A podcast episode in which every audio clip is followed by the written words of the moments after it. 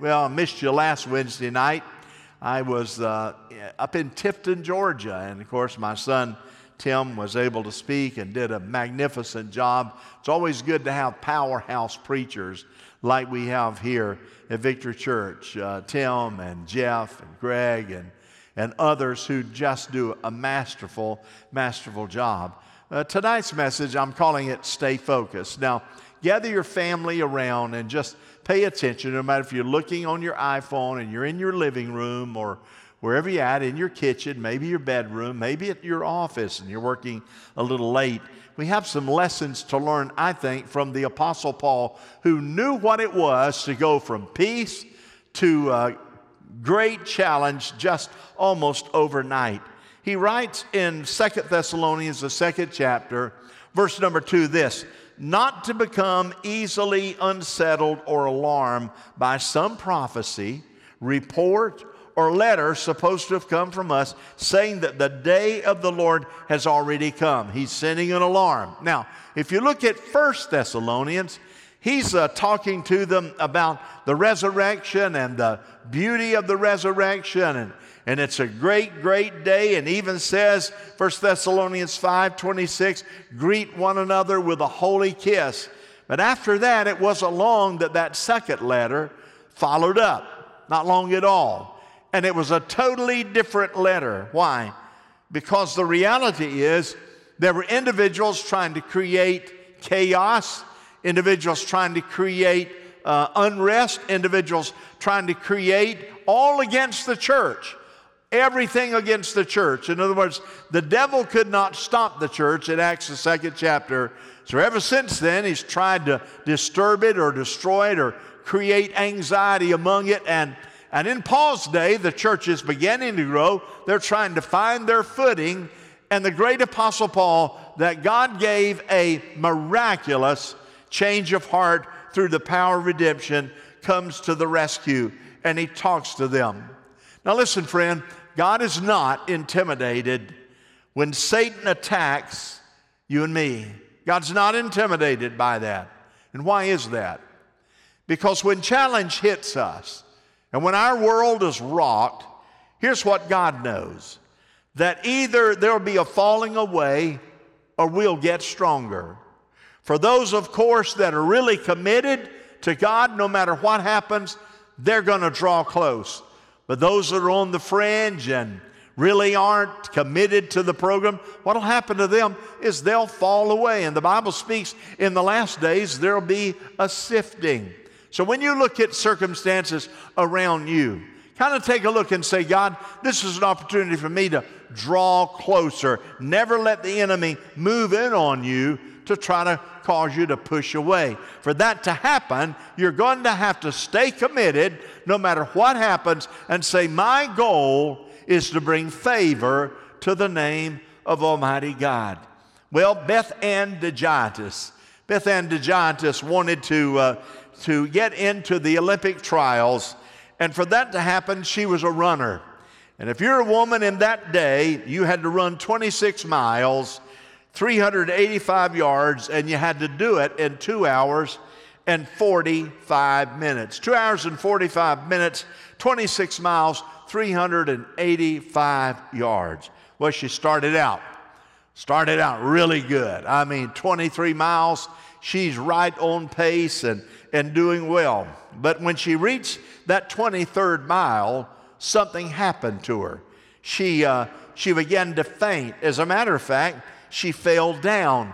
When she fell down, it skinned her knee a little bit, and she is tremendously exhausted. But what she hears from those who are on the sidelines, they say, get up, get up. The clock's ticking, get up, and then get up. And then she did, of course, got on her feet, and she began to walk. She only had a few yards before, as a matter of fact, she had about 5 yards before she fell again. Wow, 5 yards, 10 seconds to go. The crowd began to cheer her on. She couldn't get on her feet, but she got on her hands and knees, and she began to crawl as hard as she could, as quickly as she could. She crossed the finish line, 2 hours, 44 minutes, and 57 seconds. 3 seconds left. Sometimes in challenge, we have to learn to give it more than just a second effort. We have to learn to give it more sometimes in our life than that second chance, third chance. It's just like forgiveness.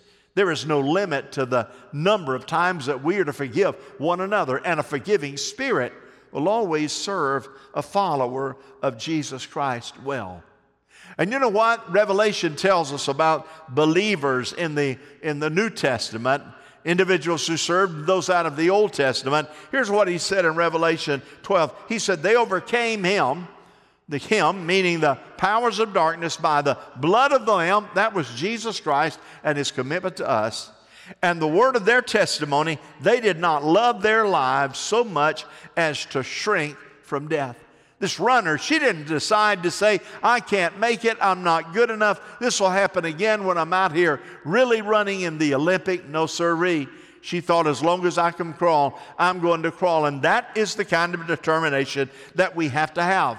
Paul said, here's my motivating force in Acts, the 4th chapter, verse number 20. He said, what's happened to me? My relationship with God, as good as God has been to me in my conversion, he said, I can't help but speak about what I have seen and what I've heard. He said, I just can't be quiet. I can't wake up one morning and decide I'm really going to get out there and go, and another decide, and not today. So let me give you just a few points. Here we go. Number one, God knows about today. Say that with me. Here we go. Say it at home if you can. God knows about today. Oh, yes, he does. And you got a text to buoy you up. Here it is, 2 Thessalonians 2:13. But we ought to always thank God for you, brothers, loved by the Lord, because from the beginning God chose you to be saved through the sanctifying work of the Spirit and through belief in the truth. This is what Paul's saying to them. He said, this church, in his missionary travels to the church at Thessalonica, you have always been a blessing to me. You have always helped me. I want to praise you. I want to thank you. And I want to let you know how much. He says, but listen to me. From the very beginning of time, though you did not understand it, from the very beginning, God chose you to be saved. He just sent me, the Apostle Paul, as an instrument. He, among other things, is stating that God is aware of what you're going through, church. He's aware of the lies. He's aware of the bombardment of half-truths. He's aware of all of that. But from the beginning, he said he would sustain you, so don't give up. He declares that God is omniscient, meaning God knows everything from the past and the present. I got a couple of scriptures that you'll want to write down. Here it is, Psalms 147, verse number 5.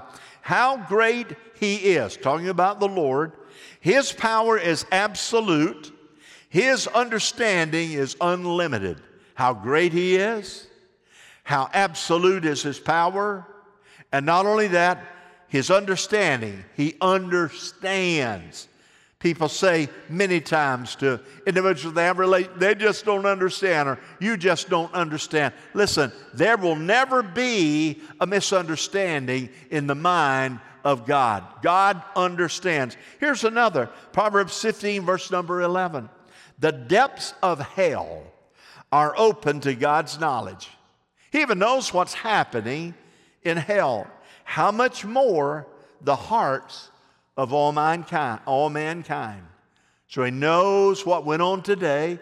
He knows what's in your brain, what's troubling you, what's in your heart. He sees your joy. He sees your fulfillment. Isaiah 46, verse number 10 says, declaring the end from the beginning. I like that. And from ancient times, things which have not been done, saying, my purpose will be established, and I will accomplish all my good pleasure. This is God. This is speaking 700 plus years before Jesus ever came into the play. He said, my will and my good pleasure will be done. He's talking to the church at Thessalonica. Listen, guys, I didn't just show up yesterday. I was already aware of what was going to happen.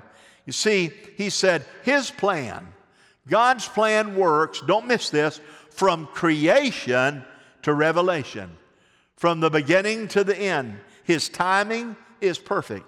If you know the prophecies out of Scripture, the Old Testament prophecy, the prophecy of his birth and death was prophesied to the day that it took place, to the time of his grave and where that would be, to the time of his ascension, as we see in Acts 1. The timing when he appeared to Moses out of a bush that would not burn out. God knew the exact timing. To the timing that God had to have a whale ready for Jonah at the perfect time he went overboard. God had summoned a whale to take care of old Jonah. Wow. When you stop for a moment and you push aside all the junk that bombards you, often what you're seeing on television, what you hear, what you read, I want you to know it's wonderful to understand that not 1 minute of your life that God is not aware about it. His knowledge is accurate. For example, Ananias and Sapphira, you remember Acts 5? They thought they'd kind of sneak up on Peter and not do what they were supposed to do.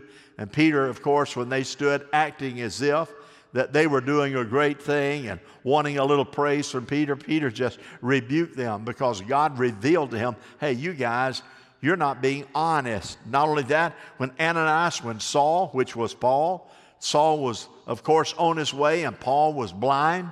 And God said, I want you to go to a place called where Ananias is. He'll be prepared for you. God spoke to Ananias and said, be prepared because Saul is coming. God knew that moment. You see, he knows every word out of your mouth. And we understand that every word out of your mouth. So if he knows every word out of your mouth, what are you worried about? What are you challenged about? What is it that can get you to the degree that drags you into conflict and depression, but what God does not know about? He knows exactly what you're feeling right now. I was watching on Facebook, and somebody, I said, tell me where you're at, and people from Delaware, Fred from Canada, and then somebody else said, from my recliner, you know, others said, from the beach, etc. Well, no, God doesn't care where you're at right now. He will care next week when we're having church again, I promise you. But listen carefully. He is so consumed with you and how you feel and what your challenges are. He has the power to move mountains and to say to you, if you believe, the best is yet to come. I'm reminded of the old preacher. He went to the house. The lady was dying. She was quite elderly. And, of course, the preacher got there. Everybody thought, well, the preacher go up and speak with her, but you could barely hear her voice. And he walked up to her, and he gave the common pleasantry. And, sister, God bless. He could hardly hear. And she reached and kind of pulled on his collar and pulled him down, and she whispered something in his ear. He said, yes, ma'am, I will do that. And shortly thereafter, she passed away, went on to be in the presence of the Lord. A few days later, he's having the funeral, because COVID-19 was not present. So they had the funeral, and he got up to preach, and the casket was open, and everybody noticed when they passed by that the elderly lady had a spoon in her hand and thought, what's the buzz? What's that spoon for? And he said, some of you notice, I know the spoon, and I've heard you talking about it.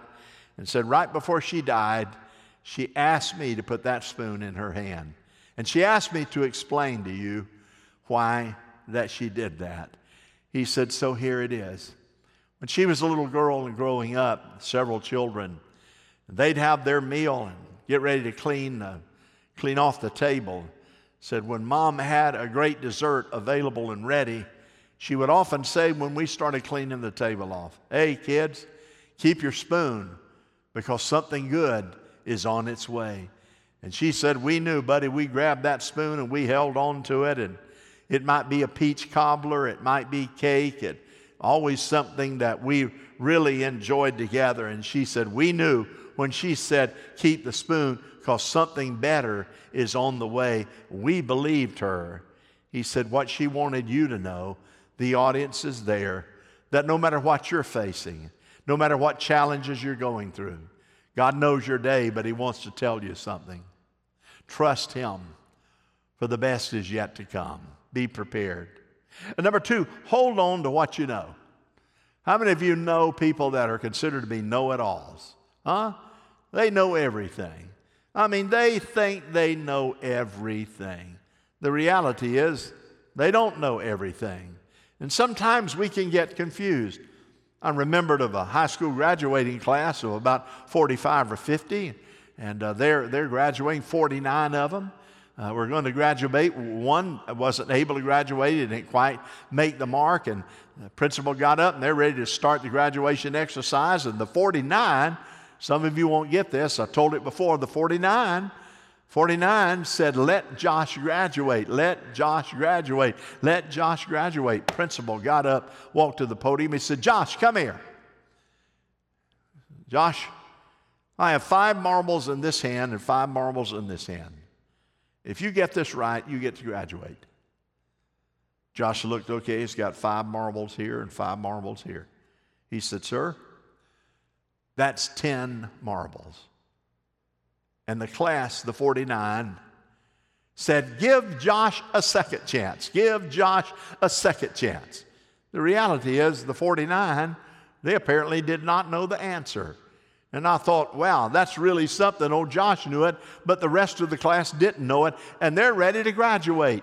Sometimes you think you know, and you really don't. But here's what I know, that I know that I know.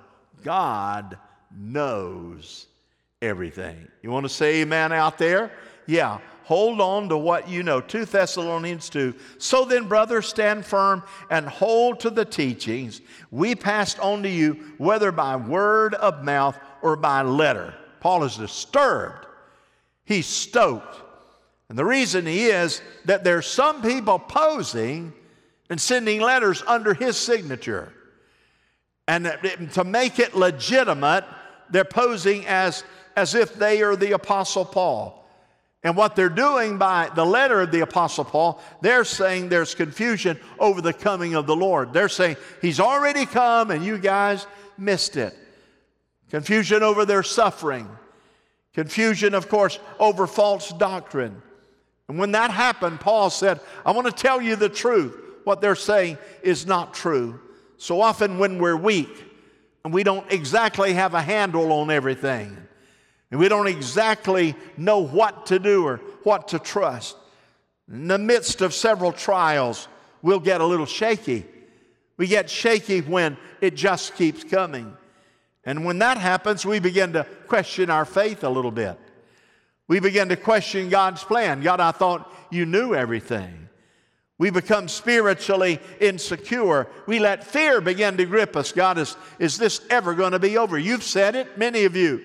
In the COVID-19, you've said it recently. You think this will ever be over? Absolutely, it will be over. That's the good news. But here's the bad news. There'll be something else that'll come along to shake your cage, friend. And we look at the natural when our faith is shaken instead of depending on the supernatural. And we begin to react to circumstances instead of pursuing God. You remember I said a moment ago, if we'll get in the Word as much as we listen to what the reports are on television, I'm telling you, it will boot you up in the power of faith. So what does the Proverbs say? Well, Solomon 4, above all else, guard your heart. It's the wellspring of life. Don't let them shake your heart. Put away perverse conversation from your mouth. Keep corrupt talk from your lips. Let your eyes look straight ahead. Fix your gaze directly before you. Make level paths for your feet and take only that which is firm. And do not swerve to the right or to the left. Keep your foot from evil. What did he say? Stand firm. Say that with me.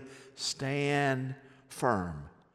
1 Peter 5:9 says, resist him, standing firm in my faith.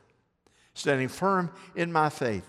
He means this: don't give ground that God has allowed you to conquer back to the devil. Don't give ground that God has allowed you to conquer back to the devil. Don't open the door for Satan to bring compromise in. Remember, he's already defeated, and he is, in fact, conquered. And then hold to the truth. Know the truth. Your faith must cling to it.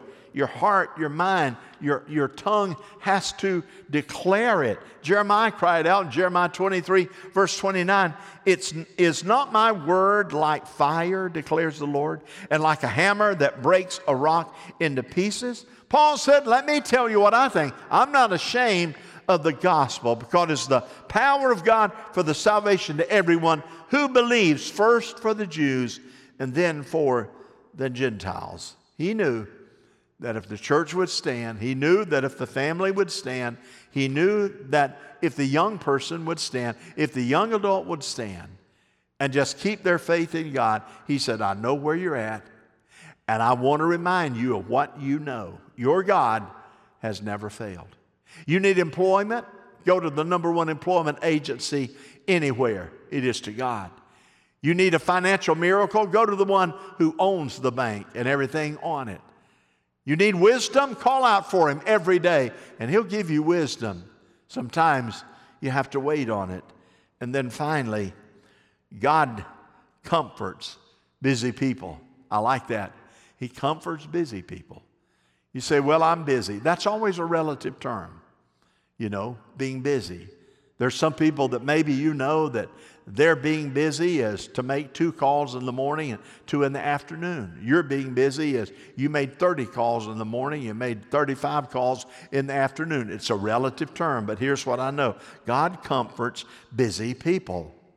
2 Thessalonians 2:12, encourage your hearts and strengthen you in every good deed and work. Encourage your heart. Encourage your heart. So Paul says, I want to share something that is important. In other words, he said, God is aware of the adversity. He knows perfect timing, so be patient when you're praying. He said he's not going to allow you to be defeated, and his word is going to give you guidance. Keep your focus. Bring the fulfillment of God's will to pass in your life by looking straight ahead. Some people ask me, how you doing today? You know, what's going on? I said, straight ahead. Not looking to the right, not looking to the left. I'm straight ahead. I'm hanging in there. Paul knew that if Satan could isolate any one member away from the Word of God, he could potentially defeat them. So this church, as we find in 2 Thessalonians, if he could separate them, he would simply ostracize them, get them away from the Word, get them away from fellowship, get them away from meaningful opportunity to express one another. He knew if they could do that, he could just move them aside. You see, when we become idle, we have to stay busy. When we become idle in God's work, we become a sitting target for Satan's influence. That's why we come to church. That's why we leave our homes and we come to church. That's why we engage in evangelism. That's why we enroll in ministry. That's why we do small groups. That's why we do Dream Center. That's why we support missions. We keep busy. Why? Because idleness is the devil's workshop. And as long as you're busy, God is using your mind and your spirit and your heart so that the enemy does not have an opportunity to be able to get in your spirit and to bring discouragement to you. You see, if you let that happen, you'll have a defeatist spirit. You'll accept the mundane as usual in your life. You'll lose creative vision, and you'll begin to live like a loser. You see, the greatest cheerleader of your spiritual man ought to be you. And that touch of God for the anointing comes out of prayer. Sharon and I, times of prayer, 7:14, sometimes it's 8:10, and whatever the case. But, you know, as we do that and we pray, we kind of add to it. And I'll lead out on a chorus after we prayed, and you know, a chorus that we know together, and just sing, and then we'll go to another one, and then sometimes we'll say, as we've done before, whatever the last few words of that song is, it ought to be the first few words of a new song, so let's do that. In other words, what are you doing? You're creating your own worship experience to encourage yourself that you don't get down for the enemy to pick you off. Winston Churchill, in his first speech to the House of Commons, 3 days after becoming Prime Minister, it was the beginning of World War II. Can you imagine that? Saddled up, being the Prime Minister, and then World War II starts. Well, it had been brewing for a while. They knew eventually they're going to come to war. The U.S. is trying to figure out what they want to do at that time. And he stands and squares off to the House of Commons. House of Commons, when you give a speech, often they had an opportunity to come back at you. He squares himself, and he said, "I have nothing to offer but blood, toil, tears, and sweat." He said, "We have as a nation an ordeal of the most grievous kind. We have before us many, many long months and struggles and suffering. It's called war. You ask what our policy is." He said, "Here it is. I can say it is to wage war by sea, by land, by air, and with all of our might and with all of our strength that God can give us to wage war on this monstrous tyranny that is surpassing in the darkness. What is our policy?" he said. You ask, what is your aim? I can tell you in one word. It's victory. Victory at all costs. Victory in spite of all terror. Victory, however long it takes and how hard it might be, we will achieve, and our aim is victory. Then he says, let us realize no survival for the British Empire if we do not have victory. No survival for all of the British Empire that it's ever stood for unless we achieve our aim, and that is victory. Paul writes in 1 Thessalonians 5:11, "Therefore encourage one another and build each other up, just as in fact you are doing." So we have a responsibility. You see, we're on this journey together. Life is beginning to build up, culture, activity, businesses building up. Oh yeah, we've got some very serious problems. But if we stay focused on what God has called us to do, and we stay in this book, and we stay faithful to our devotion, and we stay faithful to our worship, if we encourage one another instead of becoming an island unto ourselves, here's what God will do. He'll give us great victory beyond anything we could ever imagine. And whatever you might be going through now, God was aware of it long before you knew about it.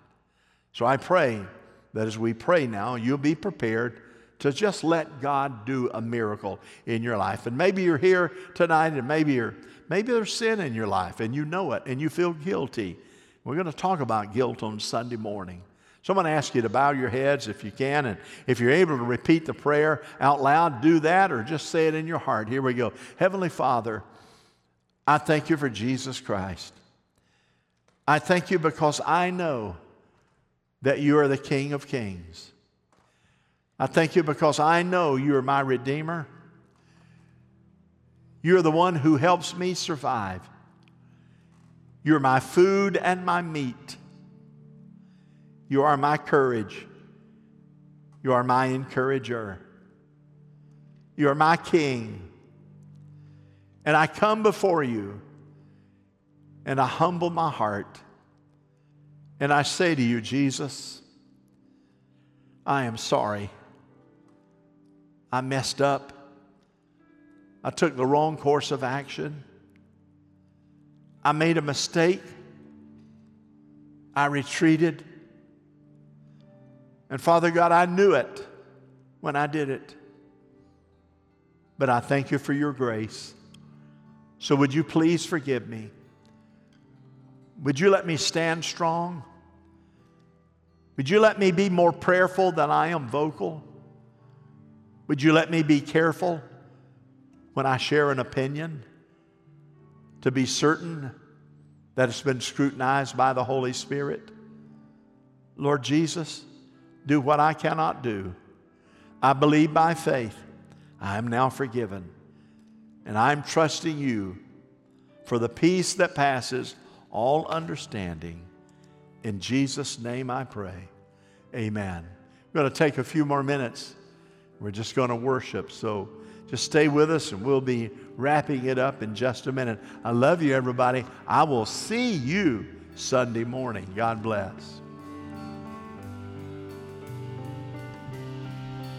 I am chosen, not forsaken. I am who you say I am. You are for me, not against me. I am who you say I am. I am chosen, not forsaken. I am who you say I am. You are for me, not against me. I am who you say I am. I am who you say I am. I am who you say I am. Who the sun sets free, oh, is free indeed. I'm a child of God, yes I am.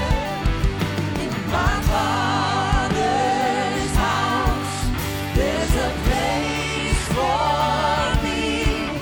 I'm a child of God, yes I am. God bless you, church. Thank you so much for joining us tonight. We can't wait to see your face in the place on Sunday morning, or if you're joining us online. God bless you. Have a great night.